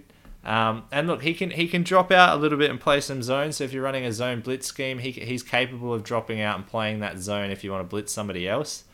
Um, in terms of what he needs to work on, little bit of a concern with his athleticism. So out of the top five guys, he's got the slowest forty time at four point eight eight seconds. He's also got the uh, lowest vertical jump at thirty-one inches. So there's a few concerns about his athleticism there, uh, but he makes up for it um, with with his great hands, great awareness, great hustle, et cetera. Um, he's a little bit inconsistent against the run and, uh, you know, with not the best instincts, which I think kind of lends itself to that as well. Um, and another big problem, he's a snap count guesser. So a lot of uh, offside penalties because he's, he's doesn't have that, you know, explosive first step. So he kind of relies a little bit more on, on guessing the snap count, and that leads to penalties. Yeah, well, you've summed it up really good there. I mean... The, the biggest issue is the athleticism side of things, because he's going to need to like be like the athleticism in the college game is nowhere near what, what it is in the pros. So he's going to have some issues on that front. I think my biggest issue is the, the forty time is low, four point eight eight. That being said, I'd like to know what the ten yard split was. If, if yeah, we look, have a ten, I, I don't. Yeah, I don't know it off the top of my head, unfortunately. Um, But yeah, obviously that that plays a part. Um, at a guess, I'd say not, it's not fantastic. Yeah, you don't have um, defensive ends and edge rushers running forty yards down the line, though. So no, if, you don't. If, I, I would be looking at the ten yards and then making a comparison on that. But certainly on the film side, it certs, it seems like he's got a bit of a slower get off. Yep, and but but at the end of the day, you can't argue with the production. I, I'm not so sure because like we've seen guys, I, I'll take it back a few years. We had Michael Sam and he was the, um, the S E C Defensive Player of the Year um, for, I think it was Missouri. And it turned like he, he's a bust. He's out of the league now. So I, I'm not sure that you can just look at the, the sack numbers and go, oh, okay, yep, he's going to be a surefire guy when we look, we see so many guys at the college level have elite production, and then for what for whatever reason, um, they just don't seem to stick in the league. But hey, to watch this space, the draft's a bit of a crapshoot anyway, so he's going to be drafted high, and good luck to him. Oh, exactly right. It, as you say, it is a bit of a crapshoot, but at the end of the day, you'd rather have the, the production than not, wouldn't you? Oh, of course, you don't want to um, have a guy that's absolutely low on their production coming out of college, because then you just have to develop them even more in the pros. Mm. And then by the time that you've developed them, they hit free agency and then they go somewhere else and you're helping someone else. So it's, exactly right. Yeah, you cer- you're certainly rather a, a, a more refined product early on. For sure. All right, I'll move on to number three then, Nads. Tim Williams, senior out of Alabama. Now, look, he's an interesting prospect to evaluate. And I say that because he is the epitome of a pure pass rusher, okay? If if you are evaluating purely based on their ability to rush the quarterback, he's probably number one on this list. There's a reason he's not number one, and that's because he doesn't really give you anything else, okay? But you look at him on film, he has the best first step out of all of these guys. He's so explosive. Um, he's got a really good understanding and feel for the arc that you, you know, the, the, the direction and the way that you actually rush the passer. He's got good hands. He uses them well and he times them well. As a pure edge guy, he's probably, sorry, as a pure pass rush guy, he's probably the best guy here, but he has a lot of work as a run defender. He's the kind of guy that you're drafting and you probably, to start with, you're only putting him on the field in really obvious passing situations. Um, so, you know, that's probably what's keeping him from being one of those real top-end prospects, because you don't want to be wasting, you know, let's say a top ten pick on a guy that's only going to play twenty snaps a game or thirty snaps a game. So, you know, he's got a lot of work to do as a run defender. Um, and, and probably the biggest thing for that is that it almost seems like he's so focused on getting to the quarterback that he doesn't really, he's, he's not able to locate the ball. So when it gets handed off, when they run little misdirections, counters, screens, play action, et cetera, he really struggles to react accordingly because he's so hell-bent on getting to the quarterback. Yeah, it's interesting that you bring up the location of the ball, because Alabama's defense is usually such, um, uh, so stringent and so fundamentally sound that Um, it really is a testament to how good uh, Williams' pass rushing skills are, because for the most part, if you can't get the fundamentals right at Alabama, Saban just won't play you on D. No, exactly right. But the interesting thing is, and this is another knock on, on Williams, or a question mark, I should say, not a knock, a question mark. And it's a question mark on all these guys, but I'm just going to rattle off some names. We haven't covered these guys, but you got Tim Williams, you got Jonathan Allen, you've got Reuben Foster, you've got uh, Ryan Anderson. These are all guys that are projected to be, or most of them are projected to be first-round guys, or at least, you know, top three rounds, let's say, all playing on defense at the same time. So you've got to have a few question marks. You know, how good are these guys individually, or is it just the sheer amount of talent that they had that they're able to rely on the people around them to, to get the production that they did? So it's one of those question marks that's really hard to judge. Um, but, it, you know, I think some evaluators would have it sitting in the back of their minds. For sure. Um, there's certainly, there's been quite a few Alabama busts. Let's let's not kid ourselves. Just because they're drafted um, and they come from Alabama, it doesn't mean that they're going to be a good player. But that being said, if you could go to any college as a as a defender, you'd pretty much want to go there, because you know that oh, yeah. you're going to have, have a good a good chance to Um, to perform. one hundred percent. All right, let's move on to number two. It's a, it's a little bit of a hometown one, this one. It's a little bit close to home. It Bring is. It up, Dunk. So Solomon number Thomas. two, Solomon Thomas. He's a redshirt sophomore out of Stanford. Uh, Nads, you say he's a hometown guy. That's because he spent the first uh, five years of his childhood living down under in Australia. Uh, sorry, yeah. I don't know if it was the sorry, I don't know if it was the first five years, but he definitely spent five years of his childhood in Australia. Um, look, he's got a really great pedigree. Both of his, his parents are elite uh, athletes of, of various, you know, codes, um, but just his, his sheer athleticism is is ridiculous. You know, he he's got Um, he he ran a four sixty-nine forty, which is very fast. He had a thirty-five inch vert, which is very good, one twenty-six uh, inch broad jump. So really, really explosive guy. He's got great athleticism. He uses his hands very, very well. He's got a variety of moves. He's he's got a spin move. He's got a bull rush. He's got a swipe. He's got it all. Um, really great pursuit, and he can stack and hold at the point of the attack in run plays as well. So he offers you that. Um, and to top it all off, to go with all that explosion and that athleticism, he's got great lateral movement side to side. He uh, on the flip side though, he's another guy that's a snap count guesser. So he doesn't have the best first step, despite his his explosiveness and his athleticism. Uh, he had seven offside penalties in twenty sixteen alone. So you know that's quite a few for a guy. Um, th- that's costing you some serious yards over the course of a season. Um, he's got a bit of an inconsistent pad level, um, and he he struggles to get out of double team. So that's going to be interesting to see what happens at the next level, whether or not he gets double team very much. But he kind of tended to get washed out uh, when when he was up against the double team. And the only other knock really is that there are a few plays that he sort of looked at it, and it looked like he left a sack on the field. He did all the hard work, got into the backfield, but then just couldn't bring the quarterback to the ground for whatever reason. Um, and obviously that's something you've got to factor in when you're looking at pass rushes. Of course. I, I just really think that it's great that we've got another guy with Aussie ties um, that's going to gonna get drafted high in the first round. Or he could conceivably go in the top five, if not higher. I've, um, I've seen him mocked as high as two.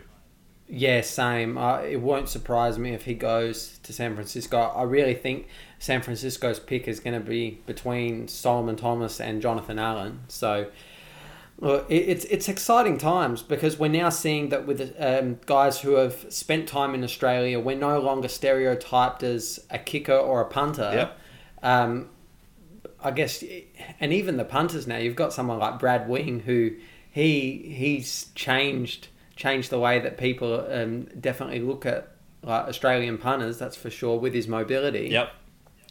And then um, on top of it, you got, you had like Jared Hayne. Granted, he, he look he wasn't successful, but he still broke the ground and proved that it was possible. And um, Adam Gotsis for the Denver yep. Broncos, he's a defensive lineman. He got drafted in the second round last year. Yep. Um, Jesse Williams. So it, exactly. It was. It's a shame um, with what happened to Jesse. Yeah. Um, with his health issues. But look, it's really exciting that we're seeing a lot more Aussies in the league because the exposure of the, the American football game in Australia is ever increasing. Yep. More people are talking about it at school, at university. It's becoming more um, culturally accepted. Mm-hmm. And um, it's really exciting. I think there is a absolutely huge market in Australia that the N F L is eventually going to tap into. I think you're spot on there, Nads. Let's move on, mate, to the last one. It's, Number it's one. Hardly a, it's hardly a guess at this point. Nah. Myles Garrett. Myles Garrett. He is the consensus. I, I don't think I've seen a single mock draft where he's not the first overall pick. Uh, he's just a freak of nature. So he's a junior from Texas A and M.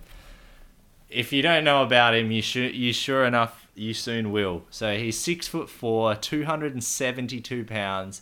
He runs a four sixty-four forty. He's got a forty-one inch vertical, which is insane at his size. And he's got a one twenty-eight inch broad jump. And he had thirty-three reps on the bench press. So he ticks all of the boxes. He's got prototypical size, length, athleticism, explosiveness, speed. He's got it all. He's just an absolutely insane athlete. He's got ridiculous explosion off the line, really powerful legs, but he's also very, very agile for his size, which makes him really difficult for tackles to deal with. Um, if he gets that first step, which most of the time he does, tackles just have no hope. Um, look, he's got a really good inside spin move as well. Uh, he's really disruptive against the run, doesn't shy away from that duty. Uh, he can play with his hand in the dirt. He can play standing up. It doesn't faze him. He can do it all. And the thing that really impressed me, Nads, I heard a couple of interviews with uh, not only his high school football coach, but also his high school basketball coach. And uh, he had to choose between the two, whether he wanted to play football or basketball. And he was a freak at both. Um, probably would have made it to the N B A had he stayed with basketball, but he picked football. But when he made the decision to play football, he would still go to the basketball game, still go in the locker with, locker room with the guys from the basketball team, and he was still like that positive leadership presence, even though he wasn't playing. And I think that speaks to his character. And when you draft a guy number one overall, sure, you look at his talent and all the rest of it, but you want to draft a guy that's got great character and is going to be a leader and, and that true, I guess, franchise talent on your team. And Myles Garrett ticks all those boxes. If if I'm going to nitpick, I've I've got to come up with something I don't like. He's he's one of these guys that you see it a lot in that he's he's ridiculously athletic. And he's so athletic that he, he's over-reliant on it. And at the college level, he gets away with being able to rely so heavily on his athleticism, but he really needs to refine his technique a little bit, particularly in how, you know, he strings his moves together, coming out with a pass rush plan of attack, et cetera. He really needs to work on, on the technical side of his art and and it, his craft. Um And the other problem he's got is that he's got uh, very reactive hands. So I watched uh, the game film of Texas A and M against Alabama. So Garrett was lining up against uh, Cam Robinson from Alabama, who's pretty one of the top tackle prospects in the draft. And you watch the two, and it basically came down to if Garrett got the first step, he pretty much won the battle.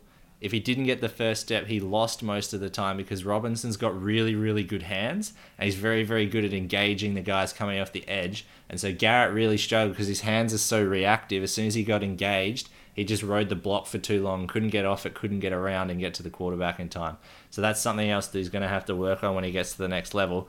But look, he's as close to a sure thing as you're going to get.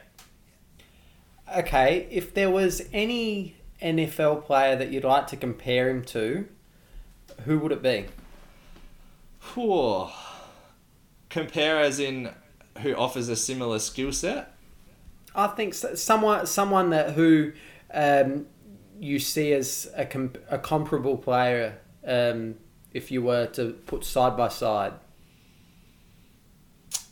The first name that springs to mind, um, and I'm going to have to put a caveat on this, but the first name that springs to mind is Julius Peppers. But not current Julius Peppers. Julius Peppers in his prime yep. is the guy that springs to mind. That's who he reminds me of. Um, yeah, that's probably what I'm going to go with. I'm going to go with Julius Peppers in his prime.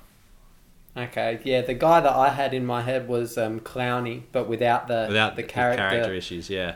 Exactly. Yeah, yeah. He seems he, he reminds me so much of what Clowney did um, when he was playing in South Carolina. Yeah, I think that's a fair comparison too.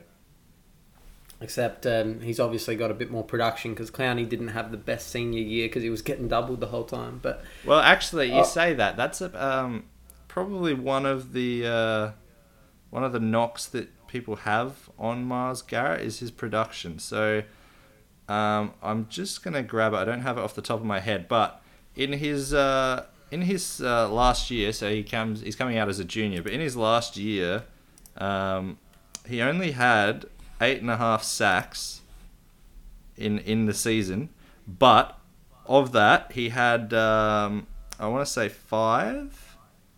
I think he had four or five sacks in one game against um, I think it was East Texas or somebody. It was it was you know the majority of his sacks for the year came in one game against a pretty average team. So you know you're a little bit skeptical uh, in in terms of, of his production, but pure talent, pure athleticism, there's nobody close. No, I completely agree. He's going to be the number one pick in the draft. It's it's absolutely no doubt about that. But that wraps us up for uh, for edge rushers, for my top five anyway. Um, look, I think for next episode, we're going to go the same sort of track. We're going to go one offense, one defense. So I think uh, for offense, let's take a look at some quarterbacks, shall we, Nads? Yeah, good idea, mate. Let's have a look at some tape. And uh, for defense, let's let's go the opposite. Let's go from, from edge rushers. Let's go all the way back to the back end. Let's look at some safeties. Ah, sure thing. All right, Dunk, I know you've been brewing this up for quite some time. You've been letting it fester all week. It's that time of the episode again. It's time for your slam dunk. Yeah.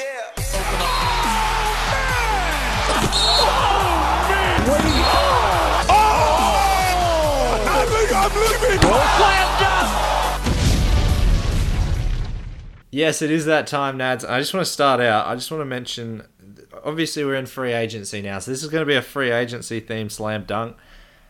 The hysteria that's going on with free agency, I mean, it happens every year, but this year, I think more than ever, we've just seen so many ridiculous things that have gone on in free agency that I just couldn't help but make a short little list, and we're going to run through some of them. Because, Nads, I was sitting there with some of these going like, what is going on? Like, we talked about, you know, the ridiculous deals that are getting thrown around, but that's that's not what I'm talking about here. I, I'm talking about just downright stupid, ridiculous, like, unbelievable things that have actually happened. So I've got four main ones that I want to run through in, in this slam dunk. So we're going to start with uh, with Dante Hightower. So obviously at the time of recording this now, he's re-signed with the Patriots. But Dante Hightower, what are you doing? You are trying to out-mind game the greatest mind gamer of all time.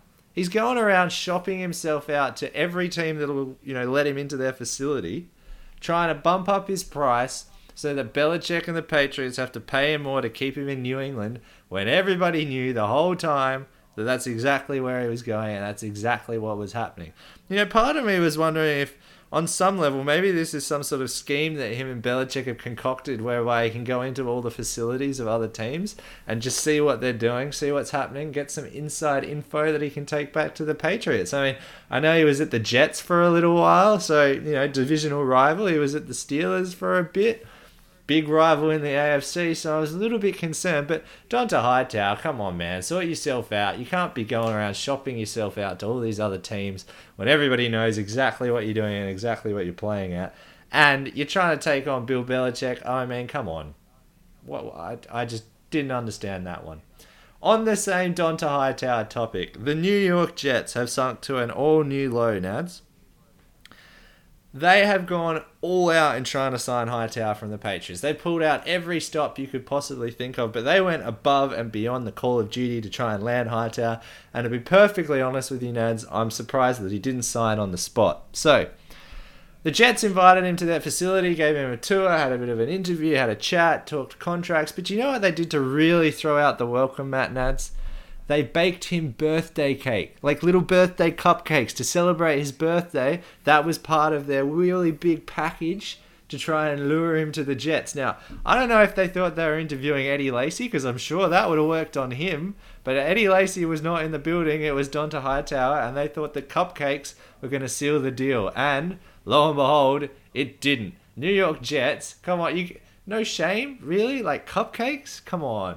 What are we doing here? Moving on, we're going to stick with the Patriots a little bit more. Bill Belichick, as I just said, greatest mind gamer of all time, and there's no better example than what he's done with his cornerbacks, but I think he's even gone too far. So it came out, obviously, the Patriots have signed Stephon Gilmore from the Buffalo Bills to a huge deal. It's sixty-five million dollars over five years with forty million dollars in guaranteed money.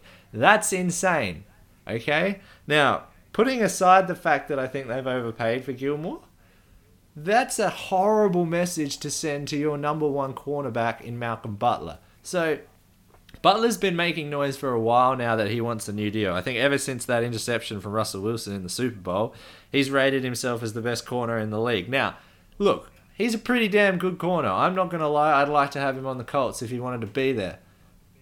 But Bill Belichick, what are you doing? You're treating him like garbage. In two thousand sixteen, Butler was paid six hundred thousand dollars. That was his salary.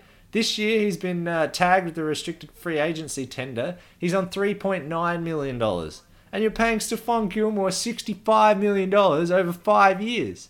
Last year, the Patriots offered him, offered uh, Butler, that is, six to seven million dollars a year, and told him they would never pay a cornerback more than ten million dollars.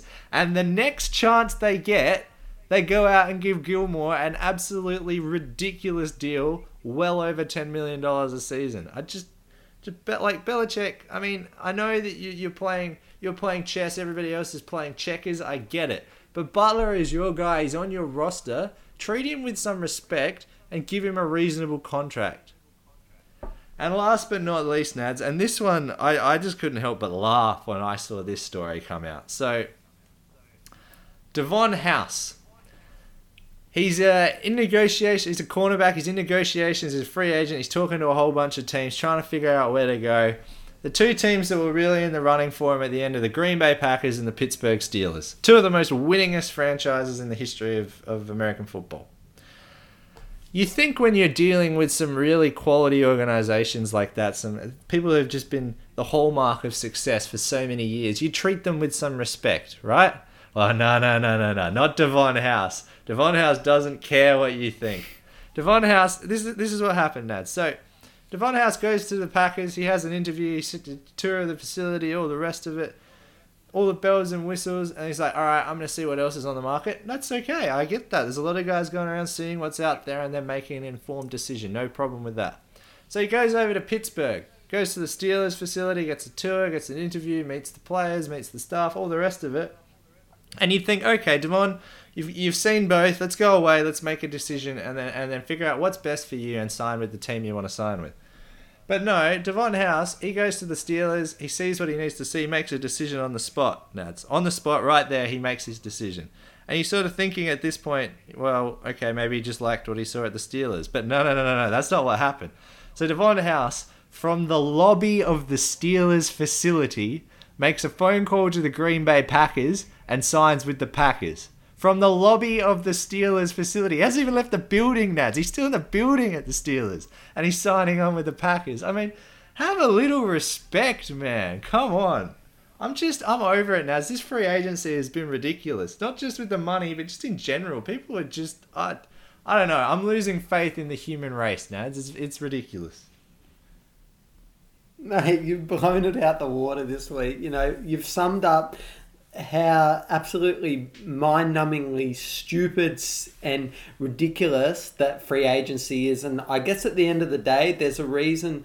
I'm not sure if they say it in uh, America, but certainly when it comes to off-seasons in Australia, we call it the silly season for a reason. Oh, one hundred percent. And this year has taken the silliness to a whole new level.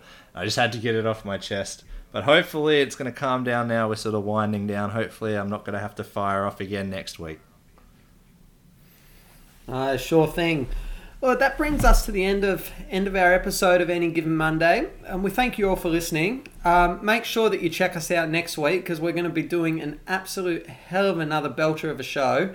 Um, in the meantime, make sure that you follow us on Twitter. So we're at Any Given Mon M O N Pod P O D. So that's Any Given M O N P O D. And we're also on Facebook there, so if you if you like us there at Any Given Monday Pod, um, check us out. We do a few social media plugs every now and then, and um, we really keep you informed of what's happening um, twenty-four seven around the league. On top of that, guys, don't forget to check us out individually, so you can find Nads on Twitter at H B Nadolny, N A D O L N Y, and you can catch me at D Song, S O A N G. And again, remember that hashtag AskNads. Uh, get those questions firing in. We'll have another segment of that back next episode. Yeah, definitely looking forward to it. But in the meantime, guys, stay safe, take care, keep fighting for those inches. Have a good one.